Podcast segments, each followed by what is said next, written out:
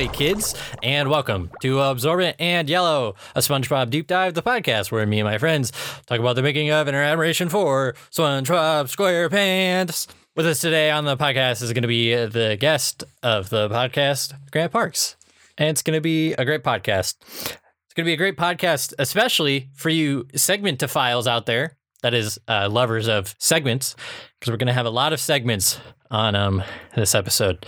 I don't really keep I haven't I haven't kept track, you know, uh, in the past of how how many, you know, segments we've had. If if if this even is going to be like a significant number of segments or if every episode we just have a lot of segments now. Um I haven't really been keeping count, but let's see. We're going to have one, two, three, four, five, six, seven, eight. I think we're going to have eight ish segments today. As a reminder, um, you can always check the uh, uh, show notes for timestamps if you want to skip ahead, or or maybe you just want to listen out of order. I know that some people are really into listening to things out of order these days. You know, you want to listen to the last segment first, and then the second segment, fifth segment, and then go back to the first segment. If you do that, um, then that means that you've already listened to most of the podcast when you're hearing this. So sorry for not putting the instructions in the last segment. Okay, I'm done. I'm sorry. All right, let's jump in. Okay, so um, we've got uh, uh, uh, three different types of, of trivia's today. Okay, um, and, but not like the um, you know the special kinds that we've done in the past. So we've got your, your regular trivia clock. Okay, and then um, we've got trivia that's going to be a little bit more of a deeper dive. But I'm not going to say it's not like the deep dive that we did last time. It's just this ep- episode is kind of special, so it requires a little bit more um, in depth, detailed trivia. Um, so I'm gonna I'm gonna call that one Big Boy Trivia. Because that's the only thing I could come up with. And I've got a couple bonus trivia's. Maybe they'll they'll be a surprise, so I won't timestamp them, but we'll sprinkle them in later. Okay. Um, but before we get to any of the trivia's, we've got a uh, um, a segment that I wish I could call a victory screech. I think that that had this story gone a little bit different. I totally would have named this segment um, "Victory Screech," um, and we, it would have had an awesome intro music and stuff. But instead, um, I think I have to call this segment um, um, um, "Big Pink Loser" because I'm a big I'm a big pink loser. So here here's the uh, sounds that we'll play before we start this segment. Okay, here's why I'm a big pink loser. And I'm just going to tell you up front this once again has to do with Annoy Squidward Day. But I promise this will be the last time I talk about Annoy Squidward Day. Maybe we'll bring it up next time Sarah's on just so that we can say our piece and then put it to rest. But, um, but yes, uh, we, we've got to go back to this again. And to be totally honest, I um, wasn't even going to bring this up uh, except for the way that this story ends. I felt like I, you know, had to yeah, it'll make sense in a second, I guess. Um, so this past uh, 15th, February 15th, uh, many people uh, celebrated Annoy Squidward Day. Um, we've talked about this before. Uh, I don't, Sarah Wadka has convinced me. Um, I think that she is 100% right that Annoy Squidward Day is not on the 15th. Um, and it, I, I didn't really get super bothered or, or uh, heated up by it initially. I, I guess I kind of did. it kind of bothered me that people were celebrating it on February 15th only because people took it so much as like gospel truth that it's on the 15th just because um, the, you know, fan wiki says that it is, but all the evidence like does not in my humble opinion point to it being in February. I just I can't even imagine like I don't know. It, it just so clearly takes place in January to me, right? Um, but anyway, um, I had a feeling it, it got edited a couple times, and maybe I mentioned on the podcast. I think that I did like, oh, they edited it again. Every time I would text Sarah and be like, they edited it again, and would like change it, you know, back to January or whatever.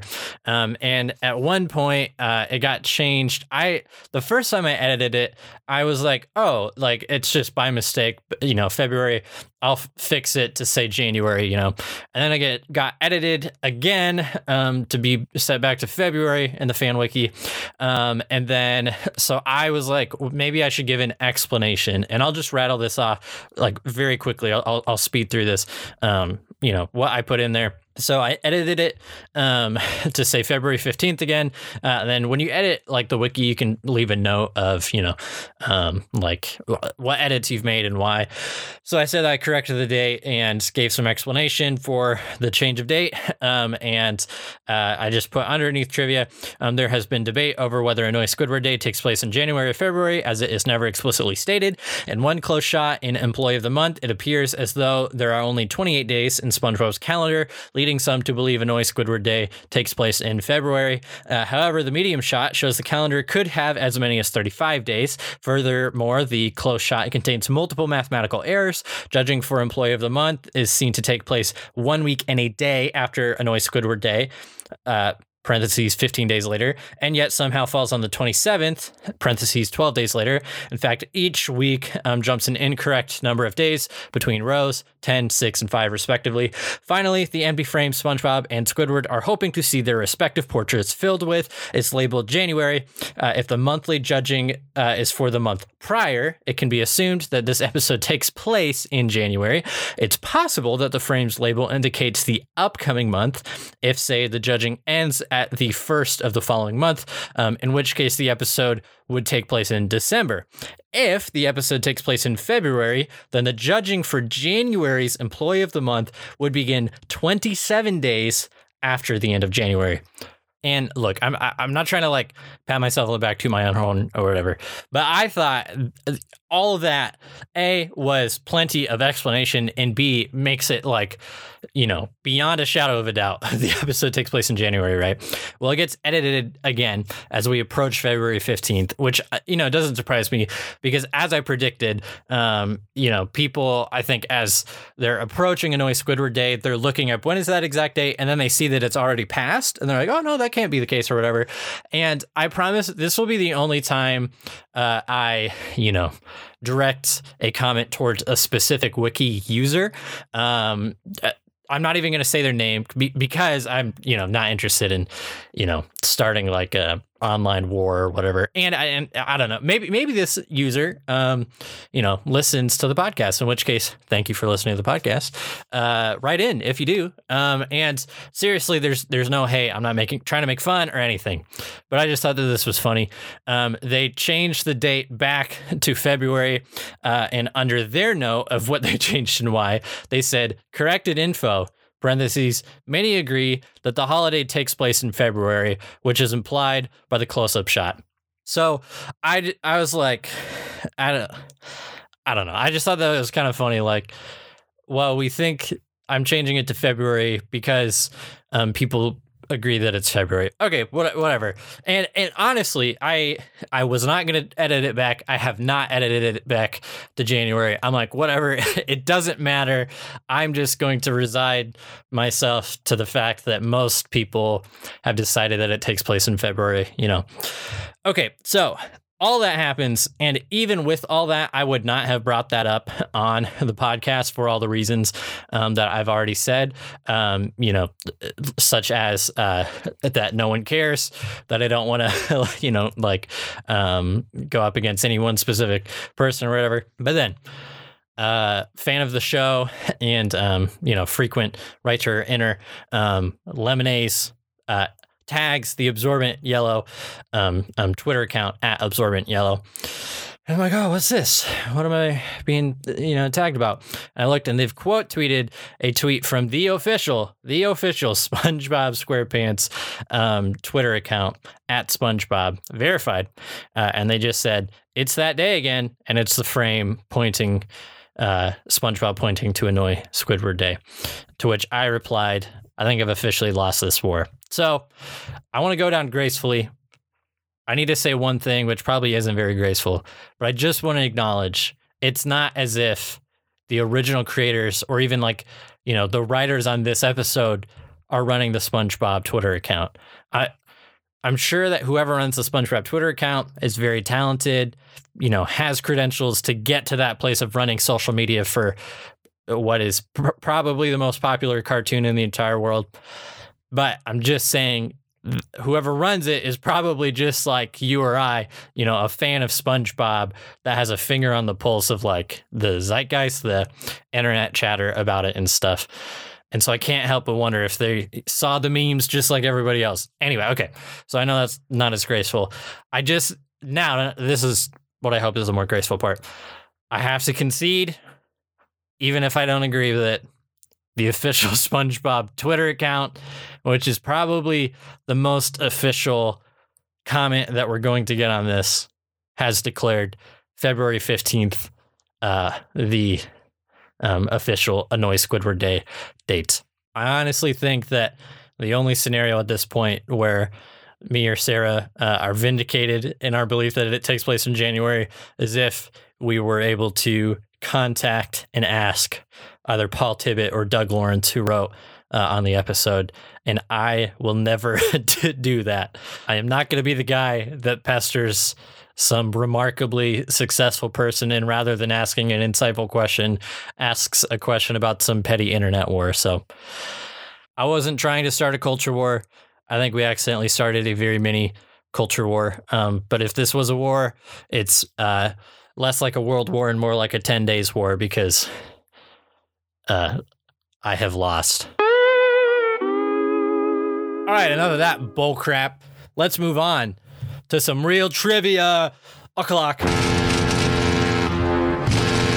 Okay, everybody, most of this trivia is going to come from the audio commentary for this episode, Shanghai, and then I'll have a little bit for Gary Takes a Bath as well. Um, according to Frank Weiss on the audio commentary for this episode, the Flying Dutchman and his ship are animated using double exposure. Basically, double exposure is a technique to uh, make film appear see through. This is a real fun one. Um, so, this audio commentary um, had on it Aaron Springer and C.H. Uh, Greenblatt, or Carl Greenblatt, um, as well as Frank Weiss. Um, and uh, Carl and Aaron talked about at one point um, the Flying Dutchman's line about mold growing on the ceilings and bugs in the sink um, was a direct reference uh, to the other writer, Paul Tibbitt.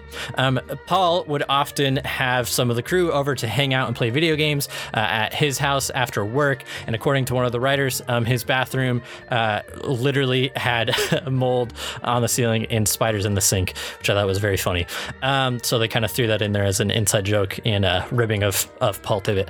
SpongeBob's uh, quote unquote magic trick gag, um, the you know uh, finger chains behind his head thing, um, was actually written by Stephen Hillenburg, uh, and according to Carl on the uh, audio commentary, um, Nick Jennings did that gag once in real life, um, and Steve thought it was quote the funniest thing in the entire world, so they quote had to put it in the board, um, and then Carl and Aaron uh, later joked that they were uh, quote um, happy to oblige, which is very funny and cute.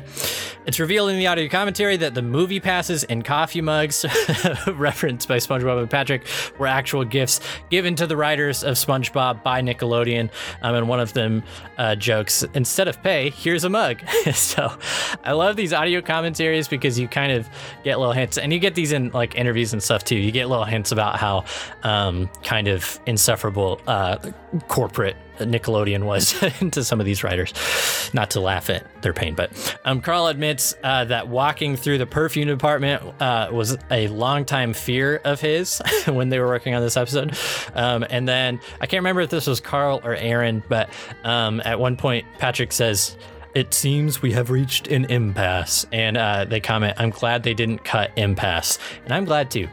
Um, Aaron and Carl uh, comment that they originally wanted for there to be reggae music playing in the final shot of the Flying Dutchman's van. Um, and they kind of laugh about it. They're like, hey, Aaron, don't you remember that we wanted this? And then they never really finish the thought, which makes me think that it might have been a weed joke. But I don't know. We'll never know. Okay, um, Gary takes a bath at the start of doing research for season two, um, I found that there are a couple episodes in season two whose production codes uh, suggest that they were originally written for season three.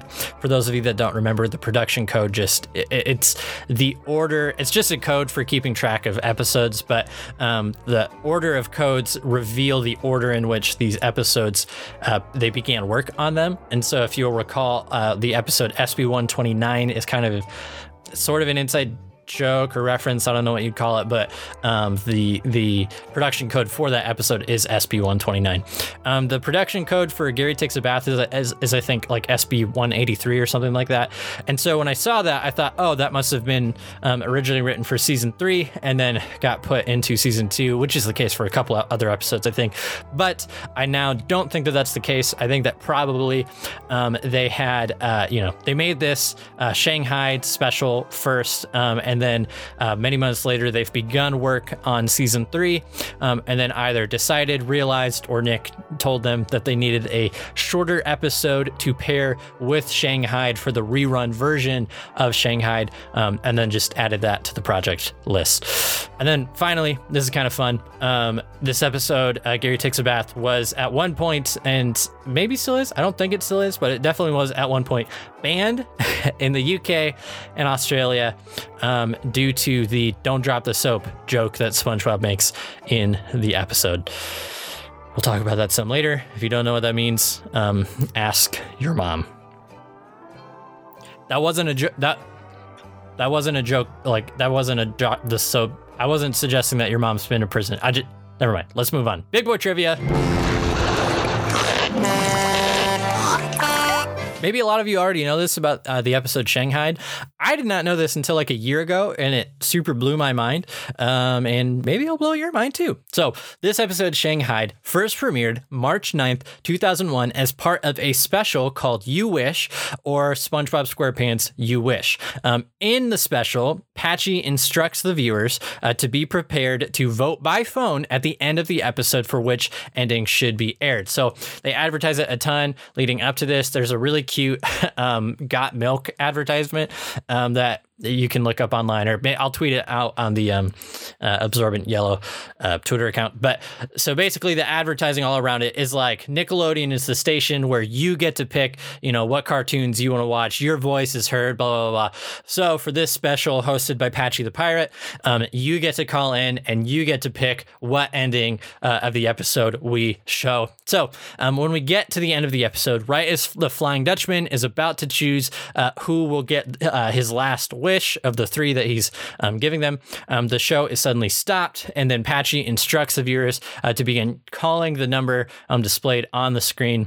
And then a few minutes later, uh, Patchy announces first the losers um, and then the winner um, of the contest. Uh, the contestants being, of course, Squidward, Patrick, and SpongeBob. Showing first um, what alternate endings were not chosen. and then after showing Patrick and Squidward's endings, uh, Patchy then tells the kids that their choice of SpongeBob's ending will now forever forever be what plays every time they see this episode again in reruns after that. Um, and then the rest of the episode then plays out. This episode has five different TV versions, um, with even more if you count the VHS and DVD releases. The first version is the one that I just described to you, which aired on March 9th. The second version uh, is the version that aired the following day, um, with the ori- uh, or the official ending rather um, in its place uh, without like the other two endings, um, but this time without any of the patchy segments. The third version is the version that most of you have likely seen. It's the one that I always saw growing up, um, which includes Gary Takes a Bath and has the patchy segments trimmed down and redubbed to take out any reference to the contest. Um, the episode, rather than uh, opening with the title You Wish, instead opens um, with uh, the title Patchy's Pick. Um, and then there's also several DVD and VHS versions, um, but the most notable one is the one that appears on the first 100 episodes DVD uh, and on the streaming service Paramount Plus, formerly CBS All Access, RIP to their horrible name, um, which is basically an exact copy of the original airing, but the call in number has been swapped out with a message that states, Yikes, matey, uh, original 800 number uh, as aired has been retired to Davy Jones' locker. So, okay, that's all I'm going to share uh, for now. I have a couple more bonus trivias, like I said, but I will sprinkle those in um, in the rest of the episode. Um, so, with that, uh, let's please uh, all give a warm round of um, footstep sound effects for our guest, Grant Parks. Grant, welcome to the podcast. How are you? I'm great. Good. Grant, um, first question um, How cold is it in Minneapolis at the moment? Don't even ask that question. It's just too cold right now. very, very cold. Uh, it, it's currently one degree in Wisconsin. Uh, where I'm at, and it's probably colder for Grant. Um, okay, next question. Um, so of course, uh, Grant is a friend of me and um, a, a, fan of SpongeBob. Those are kind of the two criteria to get on to the podcast for me my friends talk about the making of and admiration for SpongeBob SquarePants. But Grant, please tell us some. Um, what is your history with SpongeBob? Did you start watching it when you were a kid? Um, why are you here today?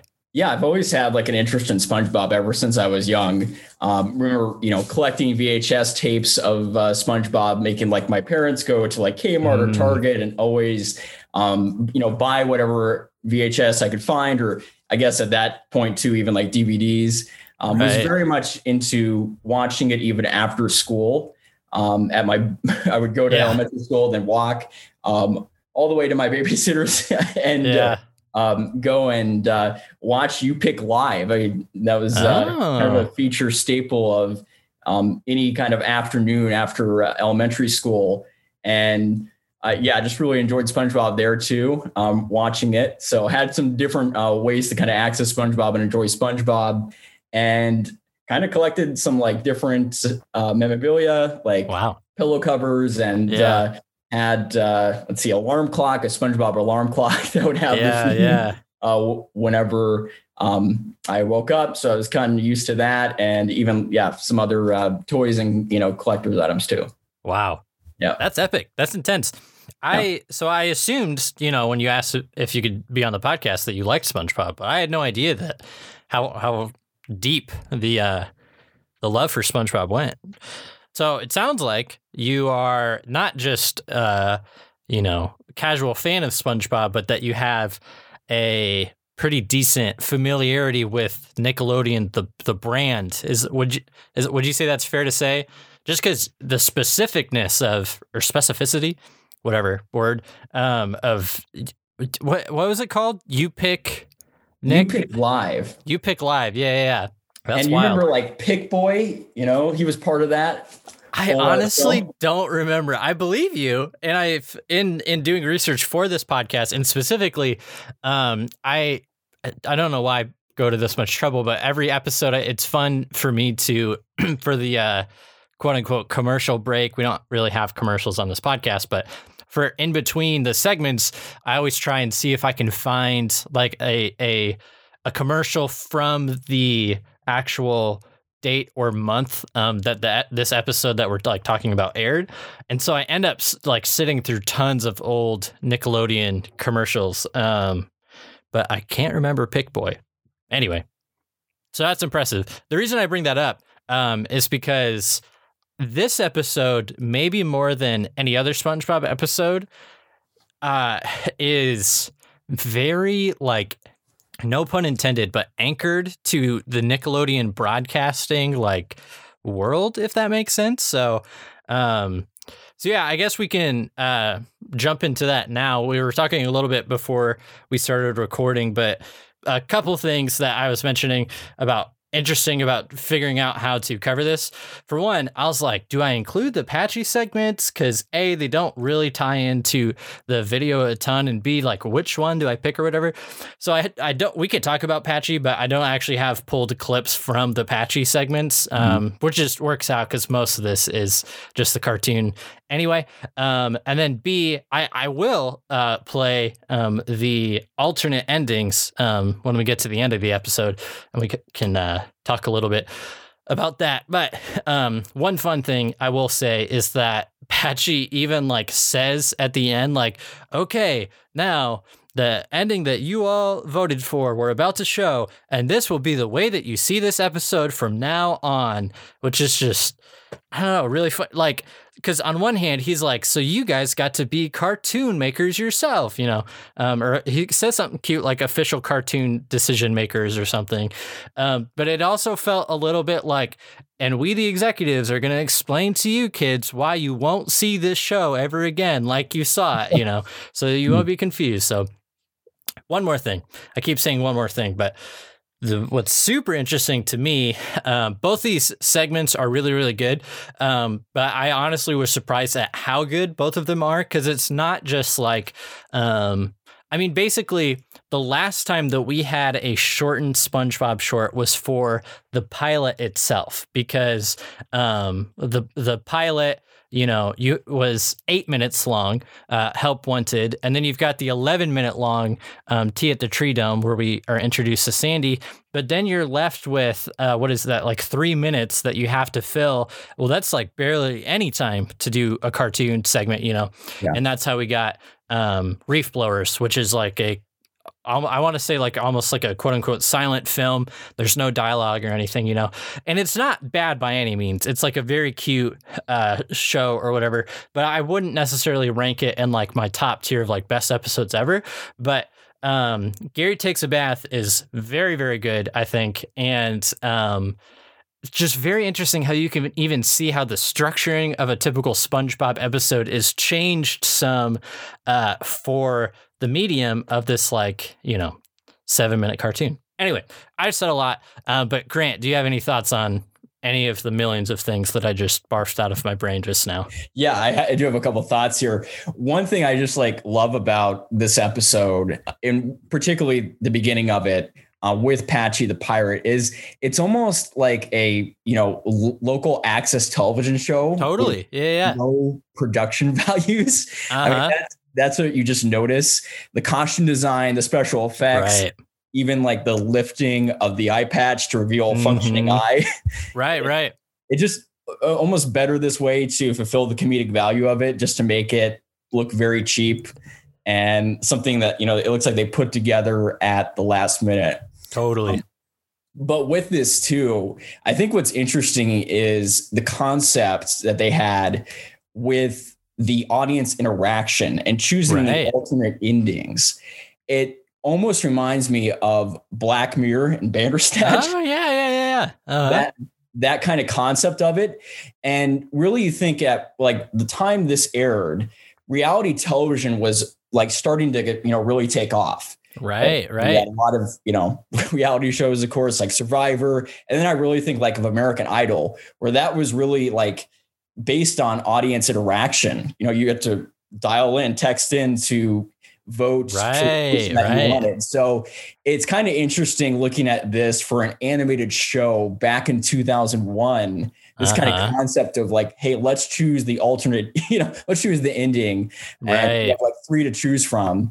So I, I, I, just think that really interesting for a show like 20 years ago to be doing something like that, kind of a, a novel concept. Totally. And especially for a show that was really only like two years old at that point as yeah, well. Uh-huh. Yeah. I, I have a couple pet theories about that. Um, maybe three pet theories. For one, uh, r- r- well, I was going to say remind me, but I'm sure I'll remember about the alternate endings. I have a possibly cynical take or thought on that when we get to that um, uh, point in the episode. But two, um, something super interesting, uh, I think, is that I have kind of this pet theory that I think this might have been a turning point for Nickelodeon.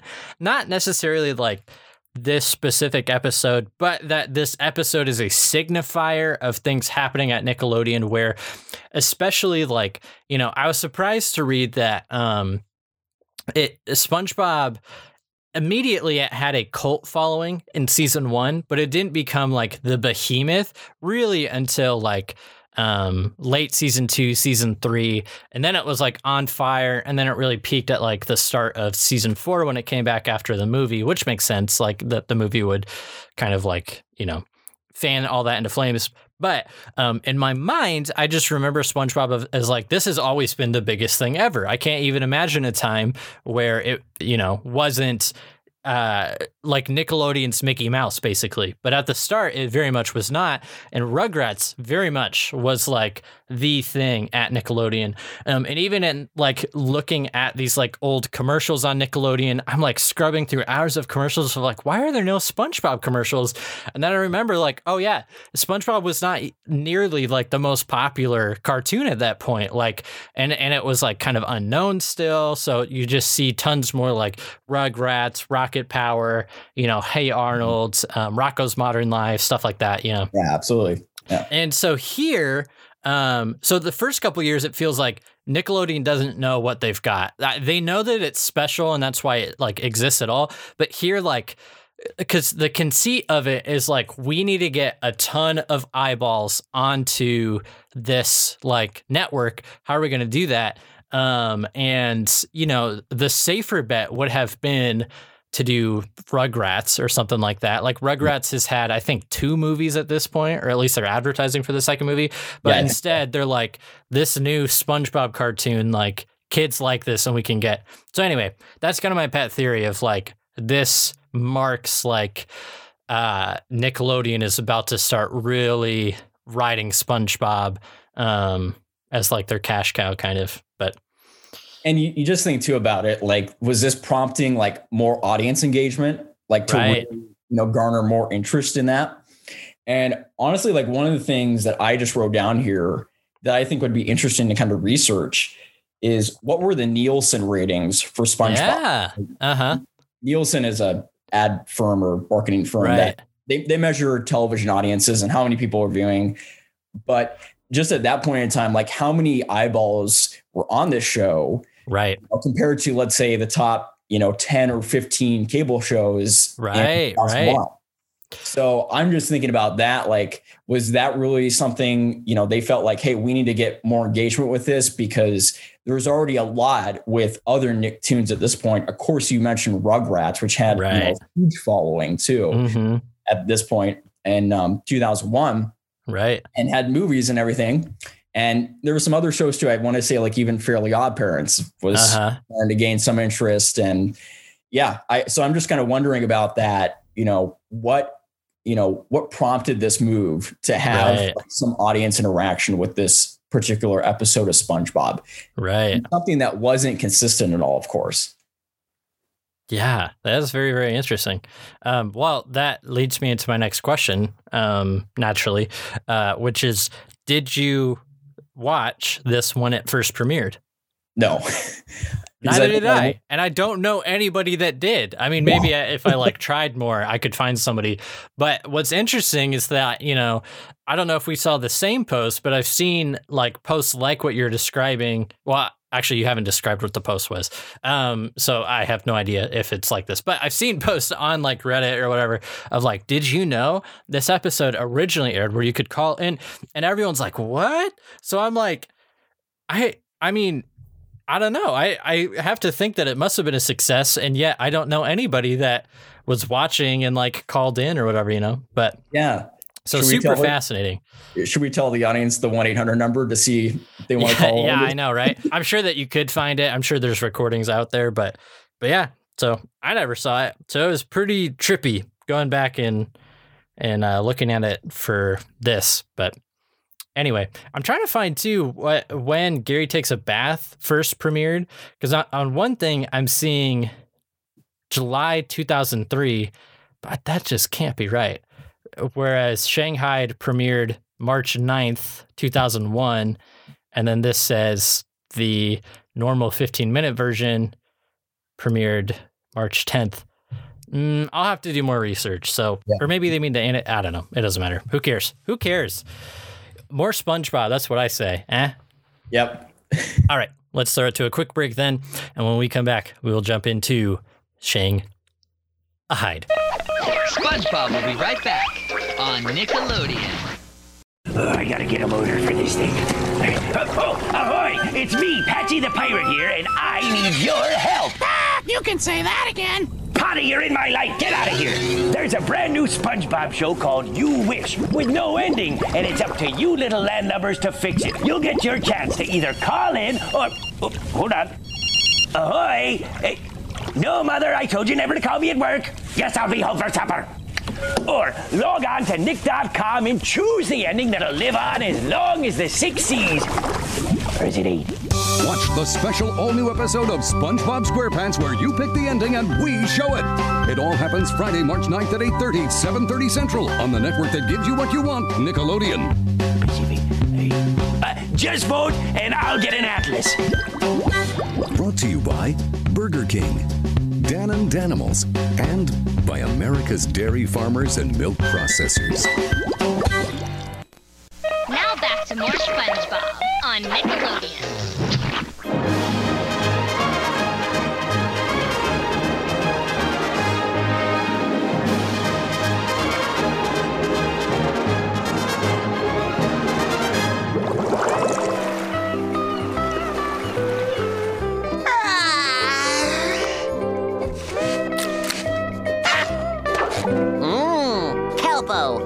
Sweet essential prizes inside.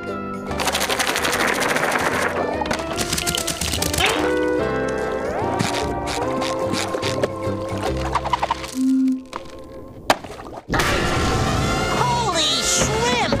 Squidward! The sky had a baby from my cereal box! Squidward! Squidward! The sky had a baby! That's not a baby. That's a giant anchor. Now go away. Hey, SpongeBob, the sky had a baby! I know. What do you think we should name it? How about. Why don't you two go climb its anchor rope? I'm sure it goes somewhere far away. Now look what you've done. We didn't do it, Squidward. Our hands are clean. Clean. Well, I'm gonna get to the bottom of this thing. Wouldn't that be the top? Here we are with Shanghaied, uh, written by Aaron Springer, Carl Greenblatt, and Merriwether Williams. Uh, this episode premiered at um, some uh, indiscriminate date. No, no, no, it definitely premiered March 9th, 2001. Um, okay, this episode is so funny. And last episode, I said to Carl, uh, like, I, I think that maybe Paul Tibbitt's episodes are my favorite. And now I'm really torn because Aaron uh, Springer and Carl Greenblatt make some very funny, very insane, bizarre, weird, funny episodes. So I love this so much. Um, for the listener, um, maybe I, like I uh, was like, I did not remember the Patchy the Pirate opening um, when I started watching this episode. I did remember the house sinking for some reason because I don't know. I just, that was like very funny to me. But then SpongeBob eating cereal at the start. I don't know why, but I had completely forgotten uh, that like opening uh, scene or whatever.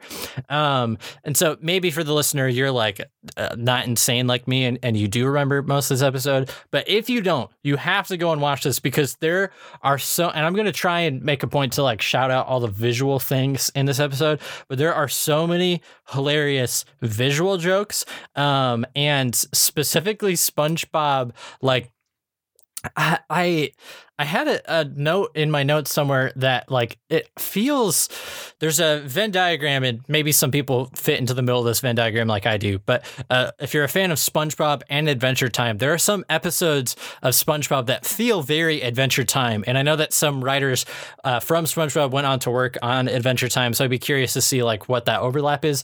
But just like how visual it is, how patient and silent it is, like we're just watching SpongeBob pour cereal, and specifically like so freaking funny that he like looks annoyed and like bats the cereal box and then just immediately a giant freaking anchor just blasts through the ceiling of his house. Is very very funny to me. But grant what do you think of the opening of this episode I think it's just funny that SpongeBob is more surprised than angry that there's a giant Right. demolishing his house. how good is the line delivery on holy shrimp like this guy had a baby. right Yeah. And that's just like a classic quote too. You know, just I don't know why. totally When I think of this episode, I think of that quote. It goes directly to that. Uh huh. Uh huh. I agree. The um opening of this episode reminds me so much. Um, and hon- honestly, like the interaction throughout the entire episode uh, remind me so much of uh, the episode Squidville. Um, and I'm pulling it up because I think that maybe it was written.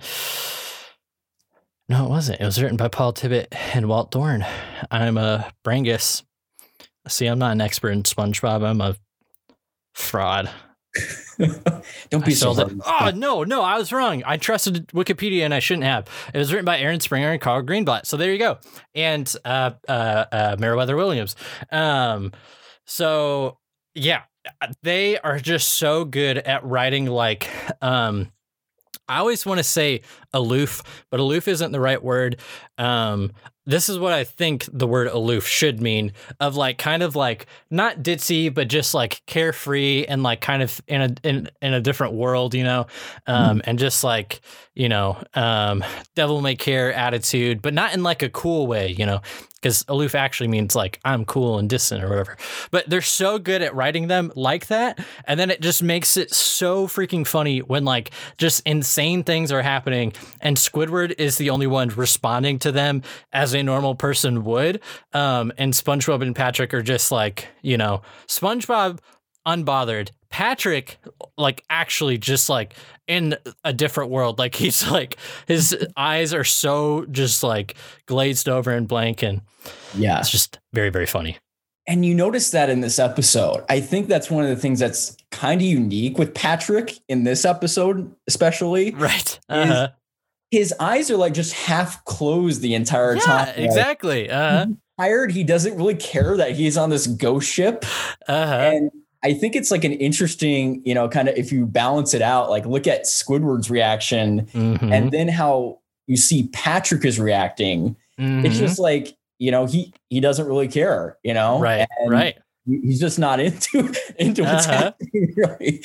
And I, you know, there's some episodes where you kind of see like a different side of Patrick. Yeah. And uh-huh.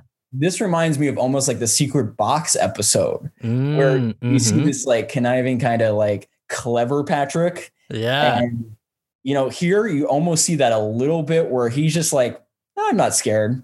Totally. What's the worst that could happen, you know? He has a line in this episode that felt very much like the uh, secret box episode that I'll have to we'll see if I remember it. But um but yeah, and if you just think back to Squidville, the way that that episode opens with uh literally, you know, debris raining from the sky similar to this one and Squidward is just at the end of his rope and then like he's freaking out at the TV. First when everything's raining, um Sponge or uh, Patrick rather, his eyes are half closed like you're describing and he kind of like holds his hands up like you would if if you're like, "Oh, I think it's raining," but there's like literal, you know, debris from Squidward's house falling onto them. Um and then his like disdain for the situation when he like I hate this channel. It's like very similar to the attitude that he has throughout this, you know. Yeah. Um so yeah. Well, I'm even I'm even referring to the other secret box that he, you know, has where he has the oh, totally. Yeah, uh, yeah. SpongeBob from the Christmas Uh-huh. party. That's super embarrassing. Yeah. Uh-huh. But you could also say that episode too. Definitely. Totally. qualifies. No, yeah, no, I thought of that episode that you're describing too. Um uh yeah, we'll see if I can I wrote down something that he says in this episode that I thought was so funny, but but we'll see. I'm scanning my notes right now to see if I can find it right now, but I'm not seeing it. But um he says because in in Secret Box he says the inner mechanisms of my mind are an enigma, and he has like a very similar line in this episode where it's like you look at him and you're like, you are a space cadet. You are not in the same conversation as us. But then he'll drop a word of wisdom like that, as if like he's the smartest guy in the room. So Absolutely. Yeah, Yeah. There's I think a couple times that comes up here too, and then just some like sh- straight like uh-huh. off things that he says. right totally so i love as they're uh, climbing the rope up to the top you know our french narrator says a few inches later um, and i love that like the entire time they're like whose boat is this? And me the viewer is like this is so obviously the flying dutchman which is like really funny to me it's effective. Um, but then i forgot that they like lean into that when they get onto the ship uh, and and SpongeBob is like, I swear I know whose boat this is, and it's like, well, obviously, like that would be the most traumatic life event when the Flying Dutchman literally has visited you on two separate occasions, you know, um, in Scaredy Pants and in the episode Arrgh, um, which is super funny. Um, but so Squidward, you know, is being a real Karen uh, and um, is trying to get to the bottom of of just who dropped an anchor on his house. Who'll be disturbing the Flying Dutchman in his own lair? It's Squidward. He wants to complain to you. I, I, I, uh, no, I, I, I don't. But what about all that stuff about him having a dirty ship and being lazy and all? I never said that. Insulting a man's ship be worse than insulting his mother. No, no, wait. It was his mother you said was dirty, not his ship. Ow. You're next. That was, was a a close close one. one. Welcome back. That was a closer one. Welcome back. Hey, how come when they act up, all they get is the welcome wagon? If you ask me, it's. So, are you gonna try that again? Probably. How about now? Um. No, no, they're not.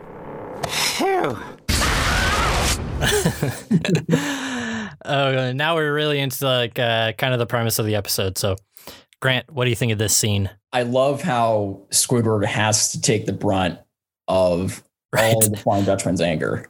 Uh huh. And it's Patrick who doesn't even realize the consequences of his actions that he's hurting. uh-huh. he's just very careless about that. Yeah, I love it so much. Yeah, I had in my notes. I love uh, that Squidward is aware of how, how unfair the rules of this show are, and that like he literally does bear the brunt of every poor decision that SpongeBob and Patrick make, um, and it's so on the nose and like almost like a wink and a nod to the audience. You know, Mhm. I also love the conceit of this like hellish like eternal ship. You know. Um, it's just like such a cute little design that like they jump off the ship and keep landing on back on like the deck of the ship. And then uh it also got a chuckle out of me that he's like, "Oh, the Red Baron, that's who you are." Like it's just very very funny. Yeah. And then of course, uh they get um cursed to uh be on his uh ship on his crew um forever. Made me very curious uh, to research more the the actual history of um the Flying Dutchman and because obviously that's kind of like a, a plot point in the Pirates of the Caribbean films, which I wouldn't say are you know the most faithful to the actual like mythology and history or whatever. But so I'm curious what like the actual whatever blah blah. blah. Yeah. But Well, I could go into that a little bit too here. I found a little bit of information about that. oh, please that do. what? Yeah, I, I was kind of curious about like where did this come from? This concept of the Flying Dutchman, yeah, yeah. and it dates back to I believe the 17th century at Mhm. the height of Dutch maritime power, and stories particularly begin to circulate near the Cape of Good Hope. And that's in present day South Africa, I believe near Cape Town, South Africa. And this was a pretty common route for ships that went from Europe to Hmm. Asia. Mhm. And there was one ship in particular that didn't fare so well in this journey. Yeah. And the captain of this ship was Hendrik Vanderdecken, der Decken, and aka the Dutchman, uh, departed Amsterdam Oh. for the East Indies, Dutch Mhm. East Indies. This would be present day Indonesia, I believe. Mhm. And he, on his way back, uh, loaded his ship up, of course, with spices, silks, and dyes to sell back in the Netherlands and set his return course to Amsterdam in 1641. Mhm. And when his ship rounded the Cape of Good Hope, a storm out of nowhere suddenly came upon his crew and himself. And his crew begged him to reverse course. And he ordered them to continue to move into the gale. And Mhm. some believe Vanderdecken was mad, while others believe he was drunk potentially. Hmm. So, as he refused to turn his ship around, the vessel sank to the bottom of the ocean. And from this story came the curse of the Flying Dutchman. So, this occurred in the 17th century, but was only written down in the late 18th century Huh. And first emerged them. And it kind of grew into its own with an opera by Richard Wagner Hmm. in 1843 called The Flying Dutchman. Hmm. And this opera states that the cursed Dutchman is eternally damned for flying through the storm.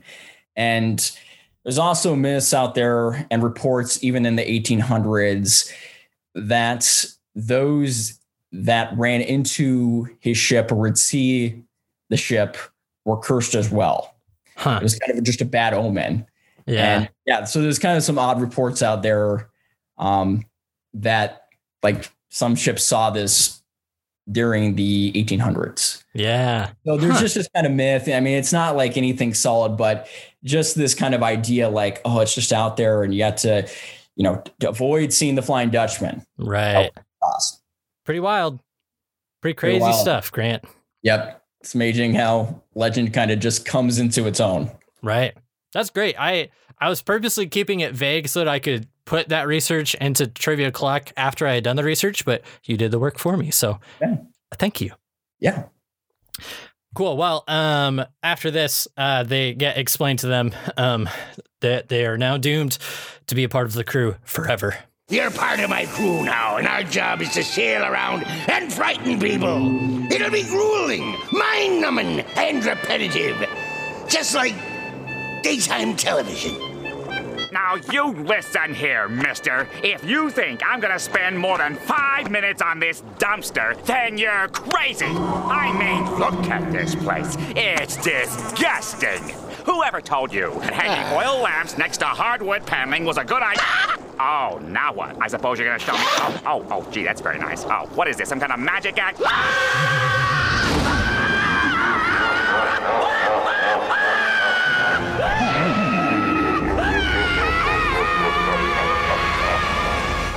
Would anyone else like to enter the fly of despair? No, well, we know our place now, Mr. Dutchman. We'll do anything you say.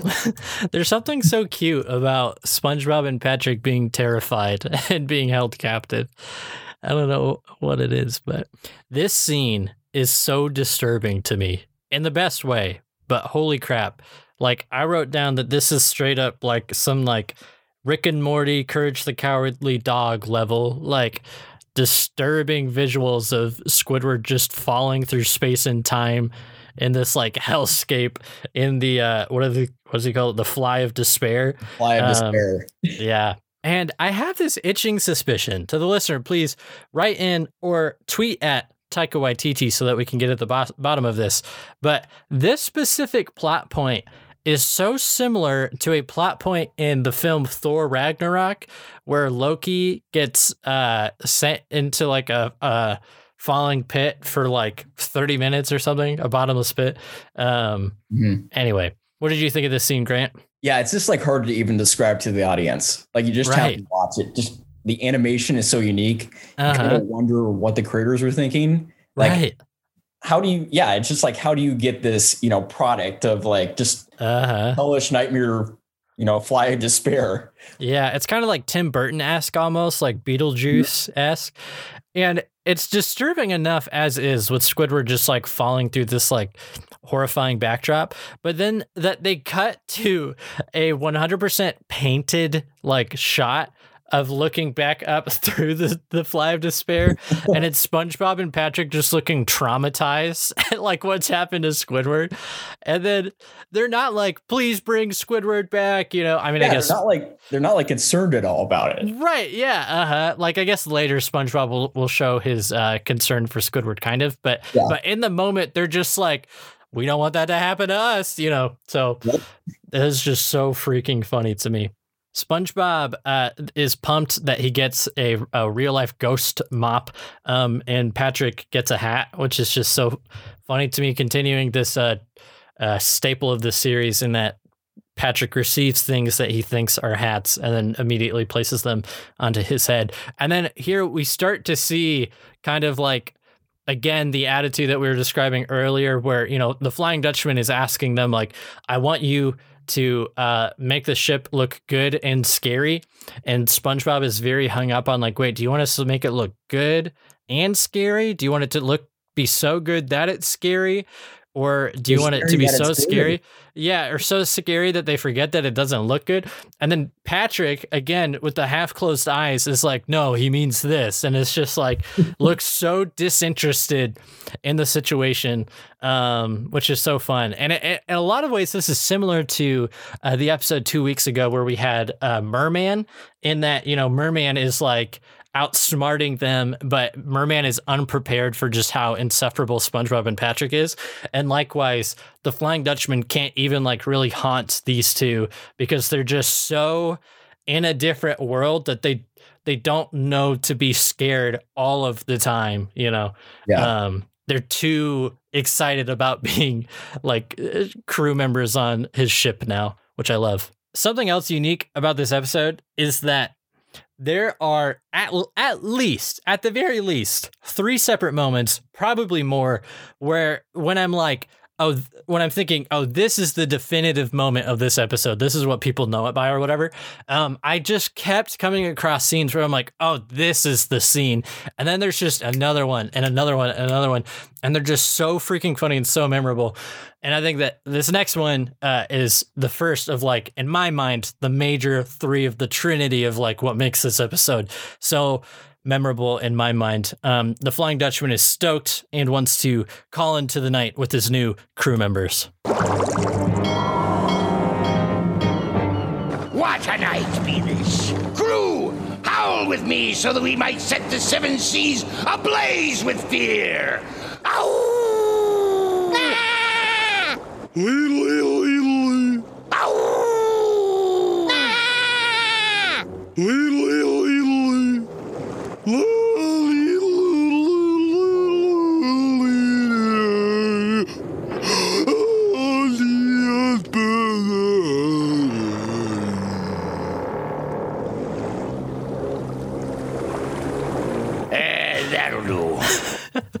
Like just the patience on that. Like they're silent for a- a long time, like just like letting it sit, uh, and then of course just yeah, I, the number of times that I've heard people quote that like "leedle leedle leedle," like specifically the leedle leedle leedle. It's so perfect. you know, you just notice this part of the episode. You get to this part, and you you can tell like the Dutchman is starting to show a little bit of like, really, Like, He's these over my- it.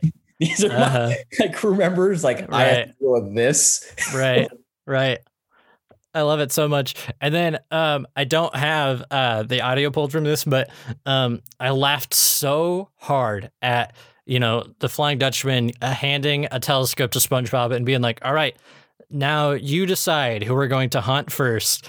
And for one that he like puts it on the ground and spins it like spin the bottle made me laugh very hard.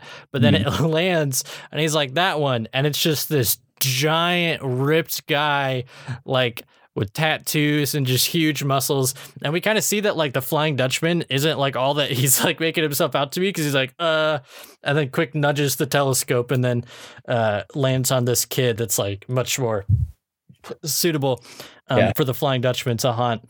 And then i wrote down this made me laugh so hard and i don't know if this was specifically um carl or aaron that wrote this line but the kid saying i had four biscuits then i ate one then I only had three is so specific and so funny to express like how innocent this child is by comparison. So I love it. And it's like the kid is just talking about like a math problem, like, like a basic arithmetic problem. But we also see here too with the Flying Dutchman. What's so Mm, funny is apparently he's not tough enough for the salty spittoon. right. Right. Yeah, exactly. Uh-huh. Is this this surely has to be one of the guys that went to the salty spittoon, right? Yeah, he's just like a reoccurring character that just pops Uh-huh. up from time to time. Tough guy. I guess like just fill in like we need a tough guy. That's who they fill in with. Right. He always looks like his neck is like so strained. Like he's just permanently in this like flexing his entire body. I love it. Okay, well, so this next scene is uh number two of uh in my mind the trinity of classic um scenes. Big one, take us behind those rocks. Moving behind the rocks. Keep going. You're good. You're good. You're good. And stop. Don't worry, Captain. We'll buff out those scratches. like it's such a short scene, but it's so freaking funny. It I just I don't know. I this has got to be one of the most quoted lines that I hear today um, from SpongeBob. Just keep going. You're good. You're good. And then good, that you're they like know to just keep coming back to it. It'll just get spliced in a couple more times in between shots of SpongeBob. You're good. You're good. Just completely demolishing his ship is just very very funny. What's interesting about this part is it may reference some of the legends of Oh. Flying Dutchman in terms of having witnessed the ship Uh huh. and some of the reports of those who saw the ship itself back in the 1800s 1900s is that when they saw it it was running into rocks Oh. and that was a bad omen it usually meant that their ship may be upon some kind of curse too. Yeah. So I'm not sure if there's like a direct linkage there with this whole myth of if you see the ghost ship and it's running aground into the coast or into rocks on the coast, Uh-huh. it, you know, it could be part of, you know, just the whole mythology around it where then you're going to be struck by something bad too. And it kind of makes sense with this whole scene because unfortunately, the Dutchman is not having good luck with these two crew members. Right. Yeah, that's rocks. true. Yeah. they're running to the rocks and, you know, I mean, they really aren't going anywhere. Uh-huh. literally, That's so funny. literally and figuratively. Uh, right. At least the Flying Dutchman is with both Patrick and SpongeBob. Uh-huh. I love to yeah, I'm looking at a screenshot of a Flying Dutchman just looking unamused as like wood just flies off of the ship and a literal whole window and glass pane is like flying past him. But yeah, that's such like a specific bit of trivia that it makes you think like they must have known, right? You know? Mhm. But but then just like a perfect example of the sort of thing that like if that is intentional, like it's like kind of like that in the show, but they just kind of loosely draw from it and that's very funny. That's also like speaks to when you know those things about like um, nautical history or whatever, Mhm. um, it makes the show so much more like delightful. Of like that was such like a clever spin or whatever on uh, that like piece of history. Um, the one of the other things about this episode is, I mean, it's already like a longer episode, right? But I am like, you know, usually I I love every episode of SpongeBob, but often there are joke heavy parts of an episode that lend themselves well to um pulling for, you know, um using like as audio clips. But this episode just has so many good jokes, joke after joke after joke. It was very, very difficult. So some of these scenes, I don't know if I should apologize to the listeners um, or say you're welcome, but they come uh, pretty quickly after each, each other. But there's a classic line in this next one, not part of the Trinity in my mind, but a classic line in this um, where they finally actually try to attempt to do their first haunting. Prepare to be burdened with the haunting memory of my ghostly ghost pirates. Was that the signal? okay, sorry. Sorry, just, just do it again. With the haunting memory of my ghostly ghost pirates.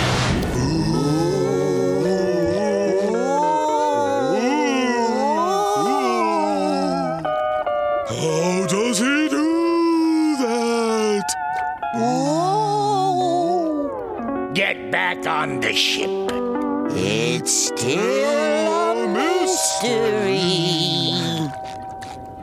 Those guys are dorks. Yes, but they're my dorks. that whole scene is very very funny and i remember uh recreating that many times as a child ooh how does he do that but then that line at the end there those guys are dorks yes but they're my dorks is a line that i quote very much still to this day what do you think of this scene grant Well, I was going to ask too. Do you think it's kind of like I I don't know? Maybe it's not super controversial, but just the fact that they're scaring a child. You know, Right, right, Mm. right. Well, you know, it's interesting. So I think that they're scaring a child partly, you know, is the obvious reason of like the Flying Dutchman is just like not confident in his ability to like scare somebody who could actually just like take him on. Um, but then it reminds me, and I don't know if this is intentional, but it reminds me of the episode SpongeBob Scaredy Pants, um, where obviously he and Patrick try to uh, spook people. And I got to think that they had to have known you know, sometimes these like super deep cuts, like callbacks. I'm like, well, maybe it's not on every single writer's mind. But when the Flying Dutchman has only appeared a handful of times so far, I got to think that they must have known. And obviously, in that episode, um, it's uh, SpongeBob is being the Flying Dutchman, um, and Patrick is being the Flying Dutchman's best friend, and he's wearing like little clogs or whatever because he's a Dutch man, you know. Um, but they they try to scare kids in that too, and so part of me wonders like, is this like a reference to that, like jumping out of the bushes to scare these kids? But now they're doing it with the real Dutchman. Um, there were three different moments that I felt like specific callbacks to reward the like fans of the show um, from SpongeBob Scaredy Pants, Arrgh, and the Golden Spatula, um, which I'll shout out later. But um, yeah, I don't know. It's very funny though. And then uh, I don't have audio from this because it's uh, you know no dialogue, but so freaking funny. Every single moment of them haunting other people was so funny to me. Um, you know, they jump out and scare a woman walking like at night. Um, and uh, uh, SpongeBob is blowing bubbles, and Patrick is like waving one of those, you know, wiggly things that makes the sound of like thunder for um, uh, radio broadcast radio shows. Uh, do you remember uh, specific callback? But 40 art in high school, our like computer arts class, Grant. Yes. Do you remember how our teacher had a strict rule that you weren't allowed to wiggle the uh, uh, uh, mat, what was it called? Mat board that we would like uh, mount all of our projects on. Do you remember this? Every time you finish a project, you had to print it out and then cut out.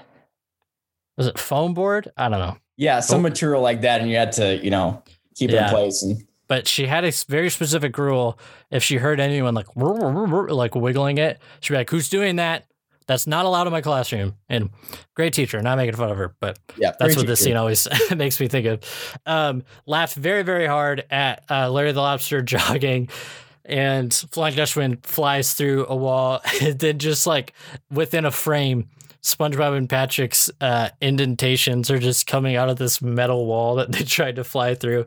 And then the scene of them spinning on the ice instead of their heads spinning around is so funny. I cannot emphasize enough. But yeah, it's just yeah, so funny to see him like trying to imitate, um, right. imitate the Flying Dutchman. Uh-huh. Hey, I guess that's a sincerest form of flattery, right? Right. basically emulate Yeah. him, uh, but like in totally off way, of course. Right. Nothing that's scary at all, but Right. and they're just like missing the mark completely. hmm And they're so into it. They just have the biggest smiles on their faces, like as they're doing it, which I love. So then um, they uh, we're back on uh, the Flying Dutchman's flying ghost ship, um, and they're back in his um, you know one of the rooms in there. I love the detail of they've painted the uh, ice skates on, like hanging on the And- wall behind them. Yeah, and I noticed that it's like they, they- like they took them from the ship and they brought them way down just to Uh-huh. do that one scene. And that's when you like notice like right, Right. top of seeing this uh, Right. Part of the uh, episode. Uh huh. And like they don't draw attention to it, but it's just like a little reward if It's you catch it. Yeah. But then um they're like very on the nose, like, oh man, I wonder why the Flying Dutchman had us come back here, you know. Um and then uh, he lets them know things are not working out. Uh, this whole crew for eternity thing isn't working out. It's not really you uh, so much as it is me. You're setting us free? Well, actually, I'm just gonna eat you. See you at dinner. Wait, I have an idea. Really? What is it? Let's leave. But the door is locked, and the only way out is through the perfume department.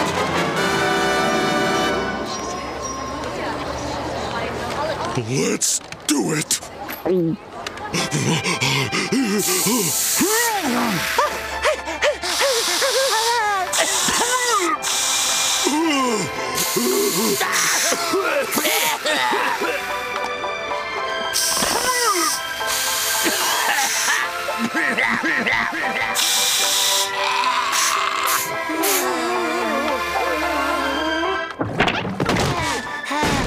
I always hate going in there. and that is the third wing of the trifecta of perfect scenes in this. In my personal favorite scene in this entire episode, I lost my freaking mind when I first saw that when I was a kid. Like, that it's like completely live action. It doesn't make any sense. This very much is like the reason why my humor is what it is today because the absurdity of just like what what would be the worst thing that they would have to run through? Oh, of course, the perfume department at like their local mall or like JC Penney's or whatever. Which Yeah. then because of that informed whenever I would go to the mall, I had like a slight fear of like, is this gonna happen? Like, are they gonna like force perfume on me, you know? And I just it's so freaking funny. Like obviously the stuff, but then at one point Patrick is wearing a gas mask and a human hand reaches out and Reaches rips in, it yeah. off of his mask and then another hand comes up and sprays him in the face. It's just so funny. And then of course SpongeBob trying to like leap over a cloud of perfume like Matrix style and then just getting slammed in the face again. And then just like the subtlety like thought yeah, yeah. when I was just like, oh, that's like the Matrix. Right. That kind of Uh-huh. Like just going through the perfume department. Uh huh. It's so funny. And then the understated, like, I, I hate going in there. It's so funny to me. I'll point out a couple of things here too.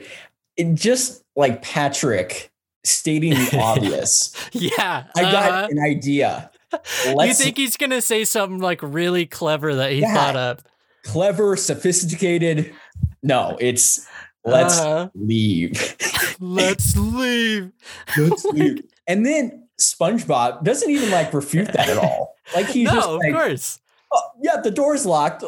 Now we have to go through the Uh-huh. perfume department. Like doesn't even really, you know, like have Uh-huh. anything, like no rebuke of that whatsoever. Right. Just really falls in line with that statement. Right. Right. And I, just that, like that quote is like if you had to just, you know, Uh-huh. a quote of any to describe Patrick Star, Exactly. that might have to be it there. Exactly. Yeah, I was gonna say this is a master class in writing Patrick and SpongeBob playing off of Patrick because Patrick is just saying it like it is, like he's presenting it as if he's come up with an idea and now he's like giving it to the world, you know.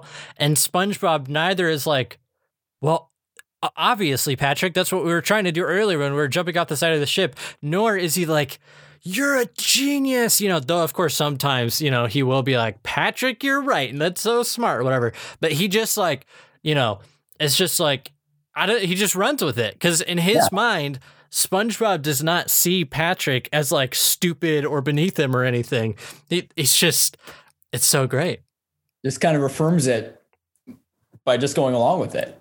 Right, exactly. Yeah, he's like, okay, that's a great idea, and then just keep going, which speaks to as well like the the way that each character is written throughout the entire episode. Like we were describing at the at the top, mm-hmm. Squidward is freaking out. Patrick is not even there, and SpongeBob. It's not that he's not there, but he's just not like bothered. He's obviously scared, but like he's kind of just SpongeBob observes, you know, like he's just taking in the world. I feel like I just had like an epiphany. He's just taking in the world and then responding to things as he's learning about it, which is, you know, that like is where his joy comes from is that based on his observations like at some point he saw somebody when he was ordering food at a fast food restaurant he saw somebody working in the back making the cheeseburgers and thought like that's a job you can work to make cheeseburgers. You know he saw an adult with the mustache and is like i want to have a mustache when i grow up. And so all these mundane things are just like the things that you know give him gusto. And so when he's put into like a compromising situation like this he's never he doesn't have like prejudices disease um that he's Biases, like judging maybe? everybody. Yeah biases yeah words but i just i love it so much. It's Yep. so good So here's a question: Have you ever been to? I I was going to ask, have you ever been to the local perfume department recently? Not uh, recent. No, oh no, I haven't. How do they do that in the age of COVID? Well, it's it's not as bad when you're wearing a mask now. It's you just walk right through. But yeah, I mean, I don't it, just this entire concept of like going through a perfume department. I mean, I can think of worse places to be, but right, you know, even like in normal times, just them like spraying you with different perfume. I mean, that obviously is annoying. Uh-huh. if or you offering it up, I should say. Right. And right. that I think that's happened a few times if I've ever gone into like a JC Penney or a Macy. Uh-huh. But at least when you're wearing a mask now, you can avoid it to some Right. extent. Right. Unless they pull it off your face a la Patrick, you know. Uh, yeah, exactly, exactly. But I just like how they create you know, this kind of like innocent, right, uh, innocent place. Uh-huh. And they make it into something that's terrible, you know, wearing a you know a gas Right. mask. And right. what's so funny about this scene is it interplays with this real world footage Right. of a perfume department and real humans walking around Uh-huh. not an aquatic scene underwater, but an Right. actual perfume Right. department.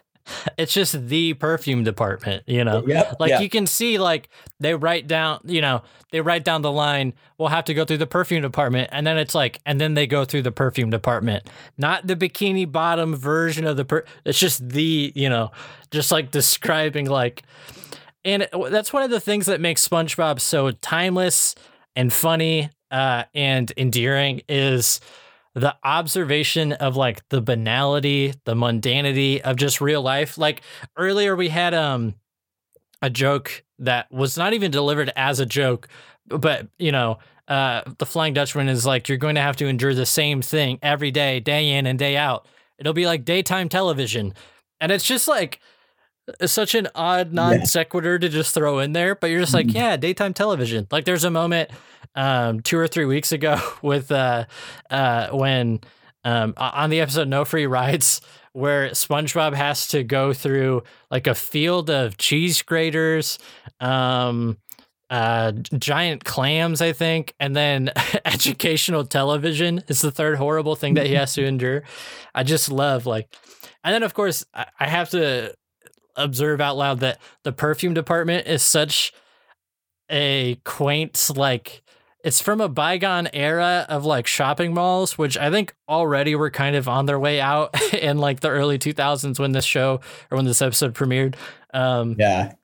but yeah it just makes it it gives it an extra layer of like almost as if the mall is in its own right sort of this like uh graveyard the ship landing of like no one goes to the mall to hang out anymore but this outlet mall is like just hanging in there somehow and to have to walk through there especially if you're being forced to like shop with your mom or something it's just anyway What I would just note too is just the quote at the end when Uh-huh. they plop out of the perfume Yeah. department.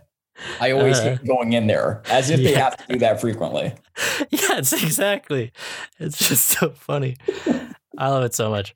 Um, speaking of cute and endearing, um, they obviously make it out of the perfume department, and then um, are like, "Wait, listen!" And then they can hear. Uh, it's very cute. Um, the Flying Dutchman is like recording onto his own little tape deck, like his plans for the day. He's got an audio diary, which is perfect for, uh, you know, screenplay writing. Um, moving the plot along uh, in exposition, but um, he's describing how he's uh, going to eat his uh, crew members tonight for dinner um, and how he's got his favorite dining sock. Earlier, I referenced um, that this episode references Arrgh. Um, it was incorrect. Uh, of course, um, the Flying Dutchman is in the episode arc, but I was thinking of, of the episode "Your Shoes Untied," where um, SpongeBob is trying to find uh, who can tie a knot. The Flying Dutchman comes down from on high um, and shows him all these different uh, knots that he can tie. Like the is it the monkey knot is one of them. The poop loop uh, makes SpongeBob giggle. But then he's like, "So you can tell me how to tie my shoes?" And he's like, "Oh, I don't wear shoes. I just wear this little tube sock." And so just like really cute, like world building of like, "Oh yeah, it's his tube sock." Like that's the only article of clothing that he wears other than his like ghostly apparatus, you know. Yeah. But then very cute, they they grab it, um, and then are on the run. He he like looks away and then looks back and the tube stock is gone. and I just love it's so freaking cute. But the image of he looks up and SpongeBob and Patrick's just little eyes are just peeping out through the window, like staring at him to see if he notices. And then they immediately run. It's very funny. Give me back my socks! Everyone knows I can't eat without it! Never! Okay, then! Oh, oh, give it to me! No! Wait, you're stretching out the elastic! It would seem we have reached an impasse. Big one is right.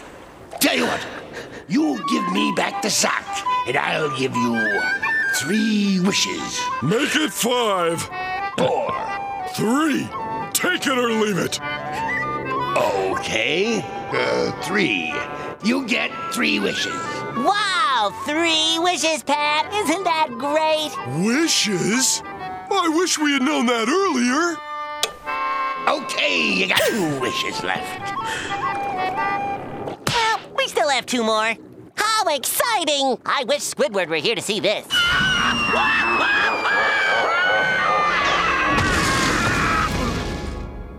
Boy, I'm glad all that's over. Squidward! You're back! Guess what? The Dutchman gave us three wishes. Patrick used the first one, and I guess I just used the second one. Well, then the last one you owe me because you got me back into this mess. Wait, I think it belongs to me because that's I not didn't right, really because get a real no, wish. that's So mine. why You should got I get a wish when I didn't get one? Everybody wanted a real wish, and I That's enough! Using my mystic otherworldly powers, I shall decide who gets the last wish. And that catches us up to almost the end of the episode. There's just so much to shout out about this scene. It's so funny. For one, of course, just so cute. Them like sprinting to get away from the Flying Dutchman carrying his tube sock. He's like, "Give me back my sock," and then that he's about to fry SpongeBob. You know, I just thought it was so clever and so cute that he just like quickly throws up the tube sock to protect himself, and the flame stops midair. Um, I love it. One of my favorite quotes, and probably maybe lesser known quotes of Patrick too from this episode. Uh huh. It seems we have reached an impasse. That's the line. That's the line I was trying to think of earlier. Just like it, Uh-huh. so, it's so funny because it's just him coming into the situation, you know, and interjecting himself. And yes. Dutchman is like convinced by that. He's like, Right. yeah, actually, it seems like we have reached an impasse here. Right. Big one is right. Right. Right. I I also love he consistently through the whole episode just calls him big one. I forgot to shout it out earlier. But Mm. like earlier he's like big one, take us behind those rocks, you know. And then just yeah. Big one is right. And I also love it's not as if there's like they're shouting back and forth, you know. Um, I mean, I guess they are a little bit like, stop, you're gonna, you're gonna, you're tearing out the elastic, you know. But then just so quickly, Patrick interjects himself. Uh, it seems we have reached an impasse, and that is, of course, what I was referring to earlier with the very, the inner machinations of my mind are an enigma type line, which I love. And then uh, um, earlier I said golden spatula. I've been playing um, Battle for Bikini Bottom a lot lately on the Nintendo Switch, the remake of the GameCube, PS2, Xbox classic. So that's on my mind right now. But what I meant was Neptune spatula. I love, love, love, love, love this reference of like this otherworldly being, this like, you know, uh, giant uh, behemoth basically a god in front of them. Obviously, in the last one, it was a literal god, but then here, um, like the Flying Dutchman is like telling them how it is, and Patrick is so emboldened, like five. Like we, I think we deserve five wishes, and of course, um, you know, in the last one, it was the challenges, and we're gonna get this one more time, which I just so love. Um, in the SpongeBob SquarePants movie, uh, like you have what ten days to get the crown. We can do it in five, four. like that's very, very funny. I love Patrick and his um his bartering. So hilarious. The like, I wish we had known that earlier. The clock just tick, and then it's just earlier, and I I laughed very very hard. I know I say this a lot, but I'm trying to shout out you know, because I'm smiling through every episode of SpongeBob usually, and like the really good ones, I've got like a big grin on my face the entire time. But there are times where I like, like very, like I give a very hearty laugh. It like catches me off guard, and um, the like tick, it's back earlier, and SpongeBob just looked so pissed looking up at Patrick, and Patrick just has the goofiest smile with like giant teeth sticking out. It is so funny. I think a couple things here too. I would add. Mm-hmm. There was a reference, a- an Aladdin reference here. Oh, really? Yes, Oh, because of the wishes? the wishes. Yes, the three wishes. Yeah. Right, right. I love that, like, just for no reason, he becomes a genie, you know? Like, it's not projected at all. It's not like uh or tele pe- tele tele telegraphed. I'm trying to sound smart and I'm failing. Um, but yeah, the Flying Dutchman is the genie now, and he grants them three wishes, which is hilarious. And then I I also love uh that Squidward when he's falling, the background has now changed to spaghetti, which is just very stupid and funny. I mean, you, you just like entirely forget about Squidward and what's right happening with him and his situation. And Uh-huh. all of a sudden he reappears, especially when they don't elicit much concern at all for him Totally. throughout the Uh-huh. episode. And then he's just like, you know, appears again, you know, by by wish. Uh-huh. It's so strange. It's just like, oh, we, we're gonna forget about him completely, and then oh, now we suddenly care about him. Uh-huh. Uh-huh. Yeah, exactly. I uh, yeah, you word that perfectly because the way that he says it, he's not like heartbroken like, "Oh, and we lost Squidward today." He's just like, "Man, I wish Squidward could be here." As if they weren't like partly responsible for Squidward getting thrown into the fly of despair. But then I also love they could have just had him screaming in the like eternal pit and then fall back on the ship, but that they choose to have him fall back into the comfort of his own bed and then get snapped back onto the ship is just so extra cool or cruel, not cool. Um, and very, very funny. Um, Squidward shows up and he's like, Hey, Squidward, we have three wishes. And it's just really cute that he holds up his three fingers. And of course, SpongeBob, like most cartoons, only has four fingers. So it's cute. And then I just love how it's like the scene clearly calls for they start arguing over who gets the wishes. And it's not actually like warranted the response that Patrick has, but it's just like, you know, I don't want to say lazy writing because it's clearly on purpose, but it's just so on the nose, like, well, maybe I think that I should have three wishes or whatever, or the last wish. And just that they go back and forth, and it's very, very funny. Yeah. Now we're at the point in the episode um, where uh, the, on the original airing, and if you watch this on the DVD, it would pause and it'd be kind of like not a siren, but kind of like a beeping noise. Um, and it would say on the screen, uh, time to vote or voting time. And then it cuts back to Patchy the Pirate. And he's like, All right, kids, call in. Now's the time. Who should get the last wish? Will it be Squidward, Patrick, or SpongeBob? And then the phone number comes along the bottom of the screen. And now you, as a, a child, are running to your phone. You're calling Nickelodeon headquarters to give your vote. Okay, two questions for you, Grant. Yeah. Question number one Have you seen any of these alternate endings?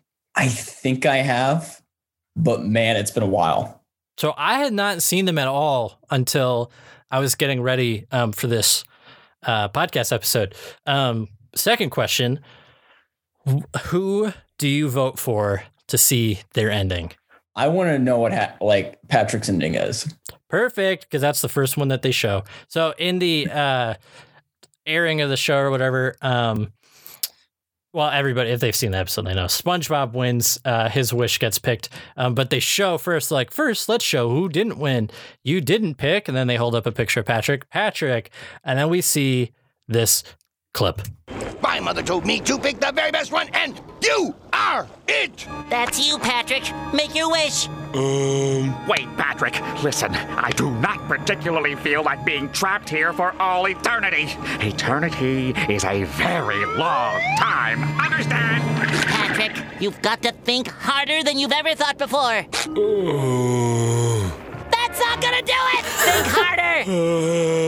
Come on, Patrick. Yeah, Come think, on, think put on your really thinking hard. cap. Come on. Yeah, you're doing it. Here, come on, Patrick. Okay, I got it. The wish is granted. Oh, I'm sorry. Want some gum? You wished for gum. Well, if we're gonna be here forever, we might as well have fresh breath. Come on, Mr. Dutchman, let us out. Don't be so mean. Minty. And the episode ends. Well, it doesn't end, but it, you know, that that's how the episode would end. Um, so uh, if if you talking about Grant and the uh, listeners haven't seen this, you totally like look it up. Like if you have the DVD, or I'm sure that you can find them on YouTube. Um, it's super fascinating for one, just because I mean, I don't know about you listeners, but it was blowing my mind. I mean, this is the first time in over a decade, probably close to two decades, that I saw footage from the original SpongeBob show that I had not seen yet. And it's just hitting me now that, like, that's probably the last of the footage that I will ever, the last new footage that I'll ever see. So that was really crazy. And there's like fun visuals or whatever. Basically, uh, what you see is they they remain standing on the poop deck like they were, but this time they're like chewing gum. Um, and then the next shot is a close up of a dinner plate and um, SpongeBob's pants, uh, Patrick's trunks, and Squidward's shirt are on the dinner plate, and it zooms out. Um, and uh, the Flying Dutchman has finished a meal, and he has a huge um, belly. Um, and you can hear everybody shouting from inside of his belly. So, what did you think of that ending, Grant? Are you happy you voted for it? I guess I am now. when I think about the ending with uh, SpongeBob, I'm like, eh, you know, it's it's not you know like amazing. It's not a, you know a super great ending, I guess. Right, right, Like right. A blender. Um, so I guess I'm just you know hearing this now um, for the first time in a long time, and I'm like, yeah, it's it seems like it's better a little bit, but Interesting. Yeah, yeah, yeah. I, I do have to say for this ending, um, had that been the real ending, I think that it has what would have been one of the funniest lines of the episode, which again was like so shocking to me. Like, man, I've never seen this, and this is like one of the funniest line deliveries of like Patrick. You're gonna have to think hard about this. Uh, that's not gonna do it. It's so funny that like SpongeBob's immediately freaking out because he can see like this isn't working. You know, Patrick's not gonna think about this hard enough. Anyway, so that's Patrick's wish. Now let's uh see, aka hear, um, how Squidward would have wished them out of the situation. You are it! Squidward, you get a wish! A great big wish! That's right. And you know what I wish? No. I wish that I had never met you two barnacle heads before in my entire life. So be it. Hi there, I don't believe we've met. My name is SpongeBob, and this is my associate, Patrick. Bye. That's not what I meant. Well, now that introductions are out of the way, it's time for dinner. And what did you say your name was? I'm Squidward. I'm your neighbor. Oh, nice to meet you, Squidward. We'll have plenty of time to get to know each other, I guess. Ah! It's so pretty funny ending. Um, so in that scene, of course, uh, Squidward wishes that he uh, never met them. But when uh, you know, it like kind of fades to white and fades back, and they're standing in the exact same position, but this time, um, SpongeBob and Patrick do not know who Squidward is. Uh, very funny line delivery uh, there too. This is my associate Patrick. You know, it's very funny, and I uh, think it just tickled me. I were to choose any ending, I would choose that one. Oh yeah, you like that one? Yeah. Nice. Even though Okay, I so- I've heard it for the first time in like 15, Totally. 16 years. Right, right, right. See, that's why it's hard for me to tell. Like, do I think that these are funnier, or have I just never heard it before? And I know the other ending so well, you know, because the quote unquote Mhm. real ending, um, like, kind of surprised me the first time I saw it, and I thought it was really clever. But now you just like see it coming, you know, and it sticks out in your mind because it's like a, yeah, pretty memorable ending. But okay, here's my sneaking suspicion though, and I hate to be a little cynical and like poo poo on this, but here's the thing. Visually speaking if you look up like screen grabs of these endings for patrick and for squidward when they reveal what their wish was it looks the exact same as the shot of them you know standing and uh, the flying dutchman saying eeny meeny miny mo catch a sailor by his toe. It's the Mhm. exact same shot. And then the the the ending shot, which you don't see normally in the episode, which is cool, but it's just like the shot of the plate and it zooms out and the Flying Dutchman is there and he's eating them. He's got a big belly. It's the exact same shot in Patrick and in Squidward's, which made me think like why why did they not make something unique for each of them you know and so i have an itching suspicion i hate to be that guy but i do have to wonder if the voting ever did matter or if because SpongeBob wins. And on one hand, it's like, oh, I could see like a ton of five year olds being like, SpongeBob, he's the best character. But then on the other hand, the cynical side, I'm like, would they have let anybody other than SpongeBob win? Like, it's SpongeBob. He's the main character, you know? But then just that, like, that ending was the only ending that got a fleshed out animation that looks completely unique from the rest of them does make me wonder was this all just a ploy um, to get uh, you know a ton of kids to watch all at once and get information on uh, what parts of the country we're calling in and their most loyal fans Hey, hello. It's uh, me from the beginning of the podcast.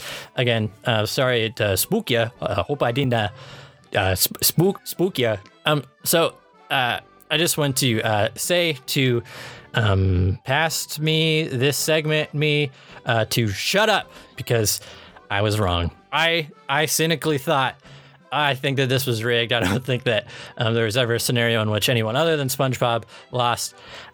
And I, in doing my research, found that that was not the case. And there's actually a little bit of fun trivia, along with um, why. Man, this makes me a two-time big pink loser, huh? Let's hear that sound effect again. Uh, uh, Ronnie, play that sound effect again. Ronnie's my DJ. He's not really. There's I'm alone in my closet. Okay, so the fourth and fifth versions of the episode, you might have been wondering why I didn't um, na- name drop those earlier.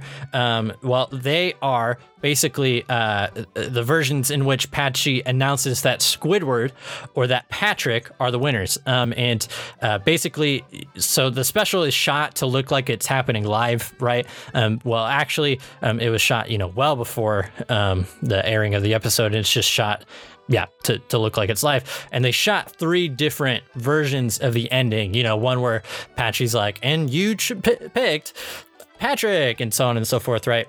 And those other versions never aired in America. But interestingly, um, they did air on a uh, channel in Mexico. Um, they just aired all of the different versions back to back to back. So it's all in Spanish, but you can go online and see the alternate endings where Patchy announces different winners. I will also tweet those screenshots at Absorbing Yellow. You can see for yourself. And then last thing, uh, the thing that really confirmed this for me um, is that you know uh, they, um, the the writers on the audio commentary for this episode actually reference the contest, um, and one of them specifically says we kind of figured SpongeBob might win because it's his show, but Squidward's ending was actually my favorite. So I think that that's Carl Greenblatt that says that. It could be Aaron. I think it's Carl. Um, so there you go. The Squidward ending um, is also Carl's favorite. So if it was your favorite too, you're in good company. Okay, back to the show. Sam, you got to be careful here. This is how conspiracies get started. yeah, I know, right? I know. Well, before I move on, any thoughts on those uh, alternative endings other than you know my conspiracy, uh, conspiratorial, conspir? What do you think, Grant? I really want to see both of them because I'm just like listening to them for the first time again in a long time. Totally. And yeah, I mean, I like the SpongeBob ending, Mhm. but again, it's not like Right. super suspenseful. It's kind of like, oh, okay. I mean, I could have seen this coming. Right, right, right, right. Totally. Well, to be honest, I think that if you take a, in my personal opinion, if you take a step back, they all are kind of an eye roll and not necessarily in like a super bad way, but just like they're all like, I never know what to call this other than an FU to the audience, but that's like too harsh. But it's like, uh, like, uh, you and I both know, audience, what the ending should have been, and I'm purposely giving you not that ending, you know. Um, so like the gum, the we never met, you know, which I mean, it's like the monkey's paw thing. Um, but yeah, anyway, So, what's the moral of the story here? That right, if you are offered wishes, should you always just ask for more wishes? Because I feel like that's Right. the takeaway I'm getting from this episode. If you ever happen to have an anchor, you know, flying Right. drop into your house Uh-huh. climb up it, meet the Flying Dutchman, or some Yeah. mythical creature, Right. um, mythical figure, then make sure you always ask for more wishes. Yeah, I don't know if there is a moral to this story. And I mean, it's a very, very funny episode. Like, it's one of my favorite episodes, probably, but I couldn't tell you what the main through line is for as long as it is. Like, I don't know if there's like a, oh, and then they learn this lesson by the end. It's just like very silly, which is, you know, great in its own right. And and it works for like what this was meant to be of like kind of a TV special. It's like, almost as much an amusement park ride as it is like a story with an arc, you know. Mhm. Um, but yeah, I definitely think that the um, the genie wishes are a bit of like a monkey's paw situation where it's like, be careful what you wish for, be very specific with what you wish for, because the genie always twists it in a little bit way to uh, it'll bite you, like come to haunt you or whatever, you know. So yeah, I don't know, but but yeah, I I should emphasize for for you, for the listeners, for myself, so I can sleep tonight. These alternate endings are very, very funny, I think. Anyway, without further ado, let's hear what um, the official uh, Forever Now ending of this episode was. My mother told me to pick the very best one, and you are it! Now think, SpongeBob. We're about to get eaten. What can you wish for to make it so we don't get eaten? Don't worry, Squidward. I've got it all figured out. He won't be able to eat us because I wish that the Dutchman was a vegetarian.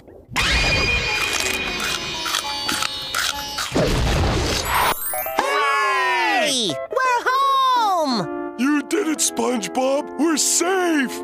But why have we been turned into fruits?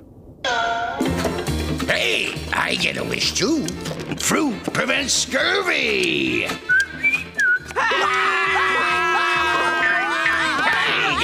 Here with that. Get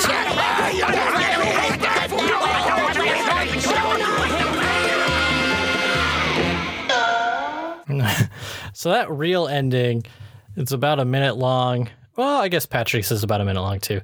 But so they, they, you know, you think, oh, they're in front of SpongeBob's house, though it is immediately a little sus because it's like that's an odd angle that they're at.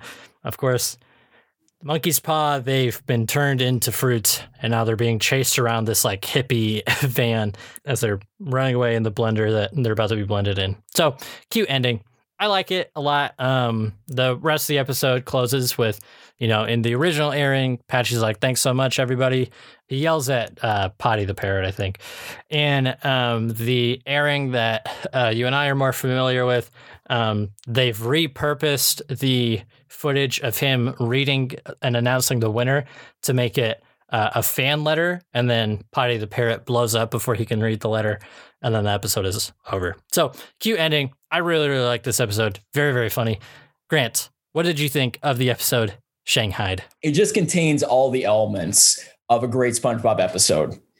And just the the suspense, the, the you know the misdirection, the the humor, the jokes, the dialogue, all of that, like it, that it, that's a quintessential, you know, just SpongeBob right there in this episode that you just see play out. Yeah, so good, so perfect. And with that, unless you have any other thoughts, shall we move on to Gary takes a bath? Let's go for it. SpongeBob will be right back on Nickelodeon.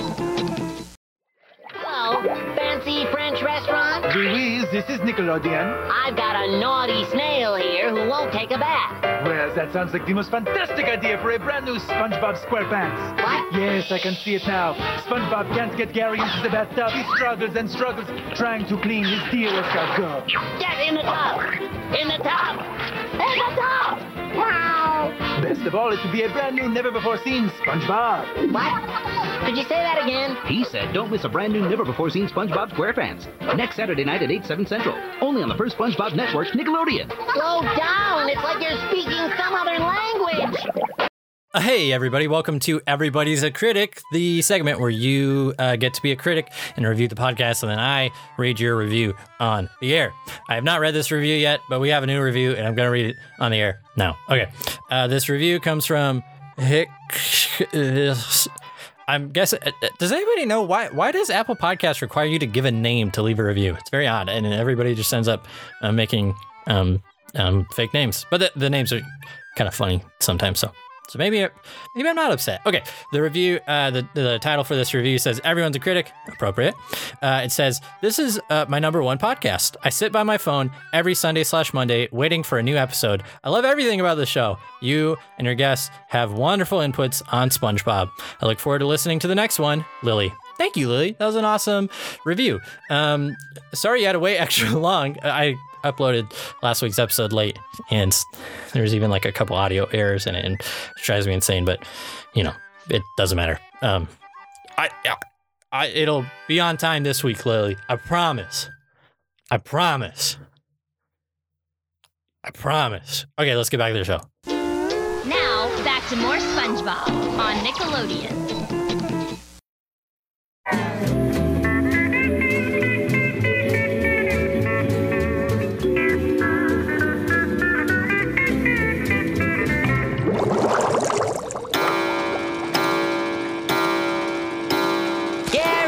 Looks like it's that time of week again. Bath time.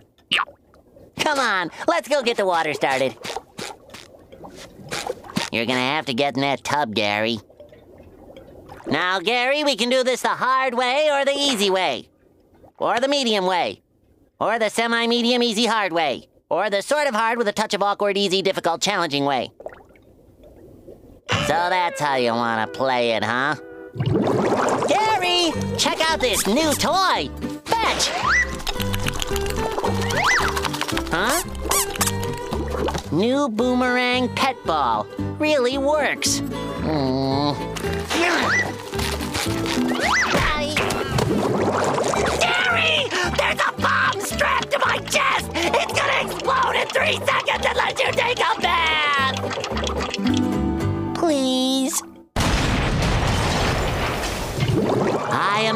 Going to assault your mind with subliminal messages.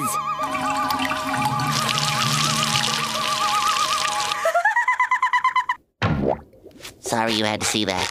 we are back with the episode. Gary takes a bath. Same writers as last episode. This episode is really funny and it's really short. And I just played most of it.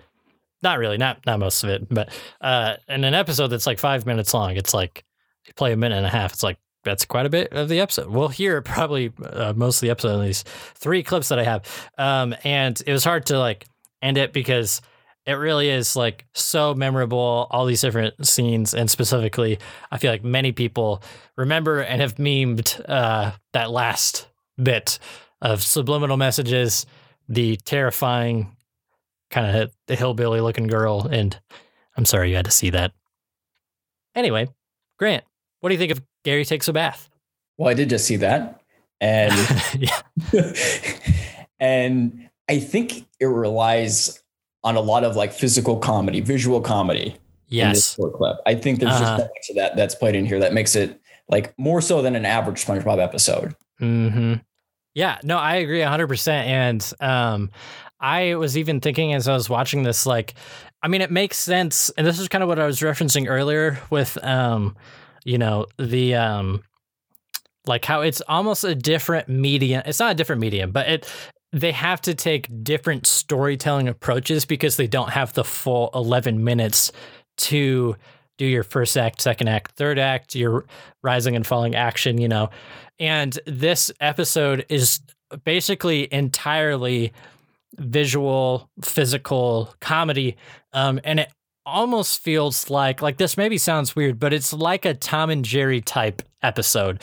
Where, Exactly. like I was Yeah. gonna say that too. It like or Yeah, yeah. Coyote and the Roadrunner, like yes, exactly. Yeah. classic, you know, cartoons that you, know relied so much on physical comedy and visual comedy. Uh huh. Exactly. Yeah. Because you get like the setup. You know, every Tom and Jerry episode has your setup of like they're in the city this episode. They're in some house this episode. They're this is what Tom's trying to do, and then the entire rest of the episode is just physical comedy.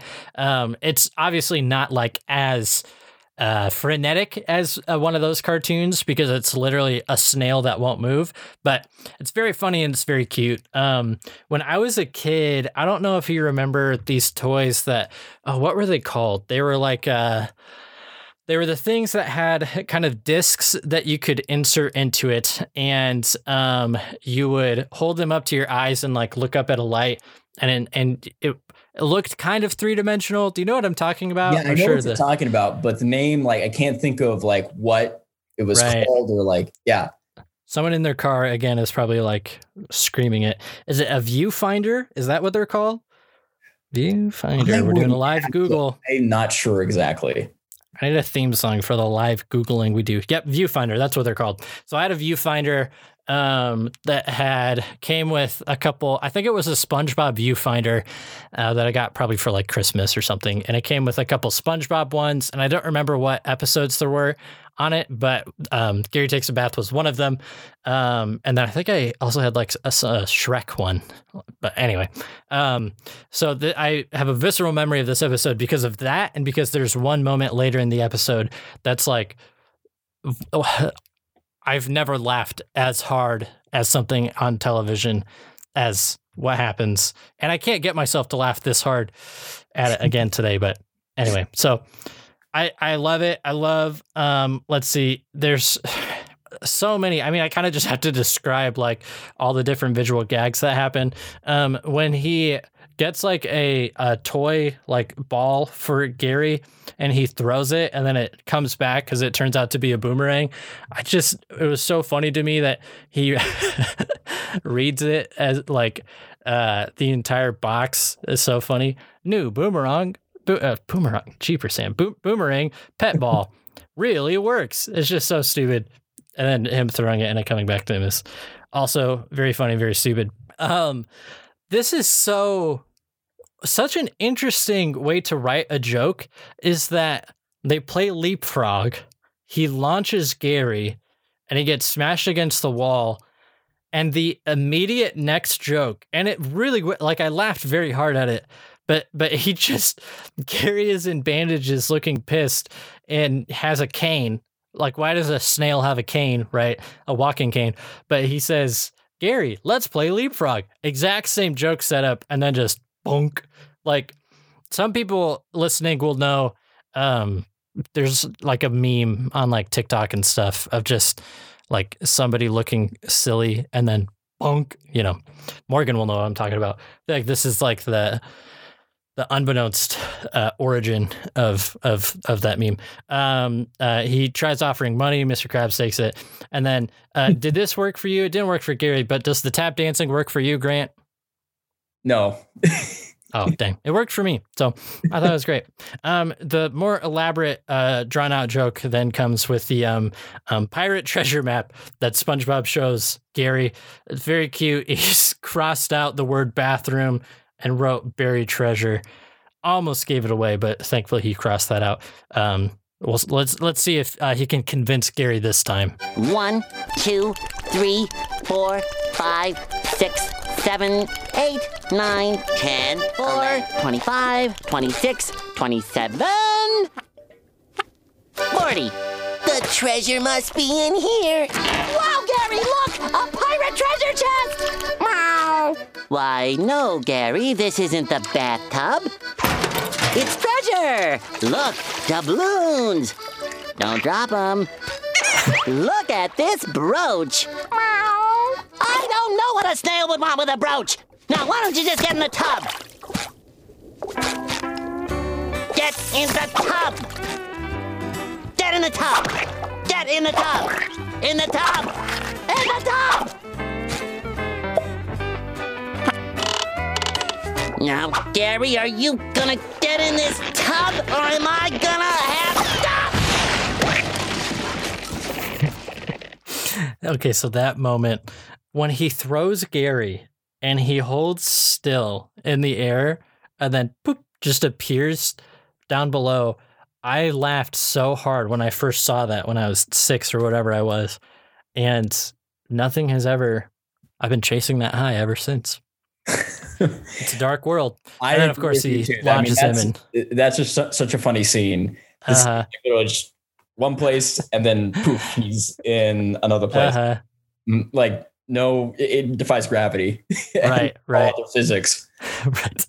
Yeah, exactly. I think that was my first exposure to the hilarity and absurdity of just breaking physics and the rules of your world for the sake of a joke. I uh just think it's so appropriate that Aaron Springer and Carl Greenblatt are writing on this episode because I mean it makes sense because they wrote the last episode, so maybe they're just like, hey, can you write five more minutes um, for when we air this on TV?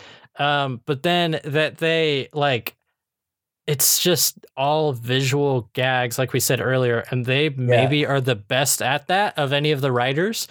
Um, and then I was just looking at my notes, and I forgot to say this earlier, but it made me chuckle reading it again, so I have to shout it out.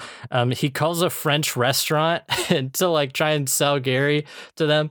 And he's like, "What? What are you saying?" And um, for one, this very subtle uh, visual flair of like he's kind of pinching his fingers together as he's like on the phone with them. And then he says it was as if they were speaking some other language, which made me laugh very hard. Um, Grant, did you catch this? Might be of the first three seasons the most adult joke in all of SpongeBob. This appears on a lot of lists of like 10 jokes you missed when you were a kid. You know, did you catch it? What's the joke? Can you say Yeah, he asks, he tells Gary not to drop the soap. So, Oh, um, okay. Oh, for anyone ooh. wondering at home, you can carefully look that up. And for the kids uh, listening at home, um, don't look that up. It's yeah, just avoid it's it. it. Yeah, it's it got a chuckle out of me, but I'm like, wow, that's pretty uh risque for SpongeBob. So anyway, um, he's launches and now he's up in his bedroom. Fun that we get to see some of the like architecture of SpongeBob's house, and of course his bathroom is beneath his bedroom, like up on the next floor. Um, and he slips and falls into the bath, and then goes on this tirade after he soaks up all the bath water we get a bunch of cute uh, puns, you know, what are you worried about or running from? Or I can't remember what he says, but um, he's accidentally cleaning his entire house and then kind of destroying his entire house until he happens upon Gary up in a tree. What he thinks is Gary. He sprays him down. Turns out it's just a record player playing the meow noise over and over.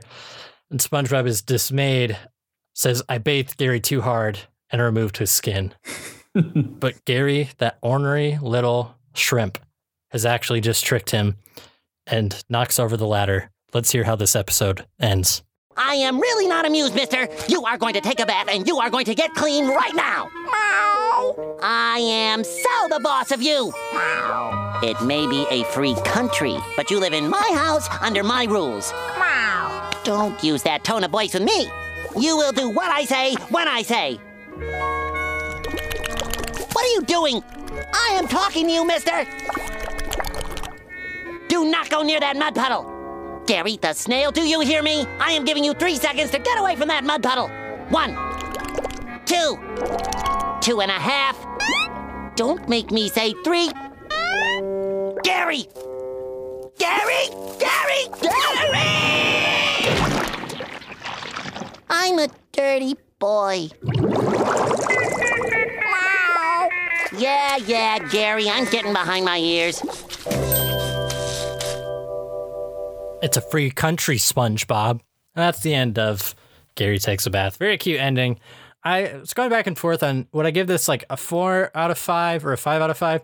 It doesn't really do anything wrong. Like it's like kind of a perfect episode, but it just doesn't have much of a plot. So, but I think I'll give it a five out of five just because if I was like trying to introduce someone to SpongeBob, I think that this episode would make them laugh, you know. So, anyway, those are my quick thoughts. Grant, our guest, would you please tell us in closing, what did you think of Gary Takes a Bath? Can we just address like the entire premise of this episode? That They're he needs to water. bathe. right. Yeah, I don't know. I don't know. It's, but he needs to bathe him with soap, you know? Yeah, like how how is there water within water? it's like it's this Right, right, right. like, kind of you know scenario. Uh-huh. Well, at Goo Lagoon, um, the, I read just this past week what the technical term is for it. I know that I have read like uh, the creators of the show talk about it like the Goo Lagoon is basically mud, um, so that it's like a thicker consistency than the water around it. But anyway, sorry, I cut you off. Keep sharing your thoughts while I look up the scientific term for what the Goo Lagoon is. Well, oh, it's a bri- it's a brine pool. I'm sorry, I found it right when I told you. Okay. brine pool is the technical term, which is basically just when, um, sometimes called an underwater deepwater lake or a brine lake, is a volume of brine collected in a seafloor depression. These pools are dense bodies of water that have a salinity three to eight times greater than the surrounding ocean. Brine pools are commonly found below polar sea ice and in the deep ocean. Okay, I'm sorry, Grant. Tell us what what did you think? Well, here's the thing about bathwater. Isn't that supposed to be clean water though?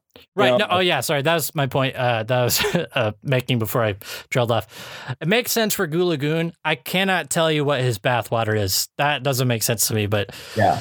yeah, I don't know. It's one of those like odd SpongeBob like uh, where do you you know like how do you explain that and like Right. conspiracy theories almost. Right. Yeah.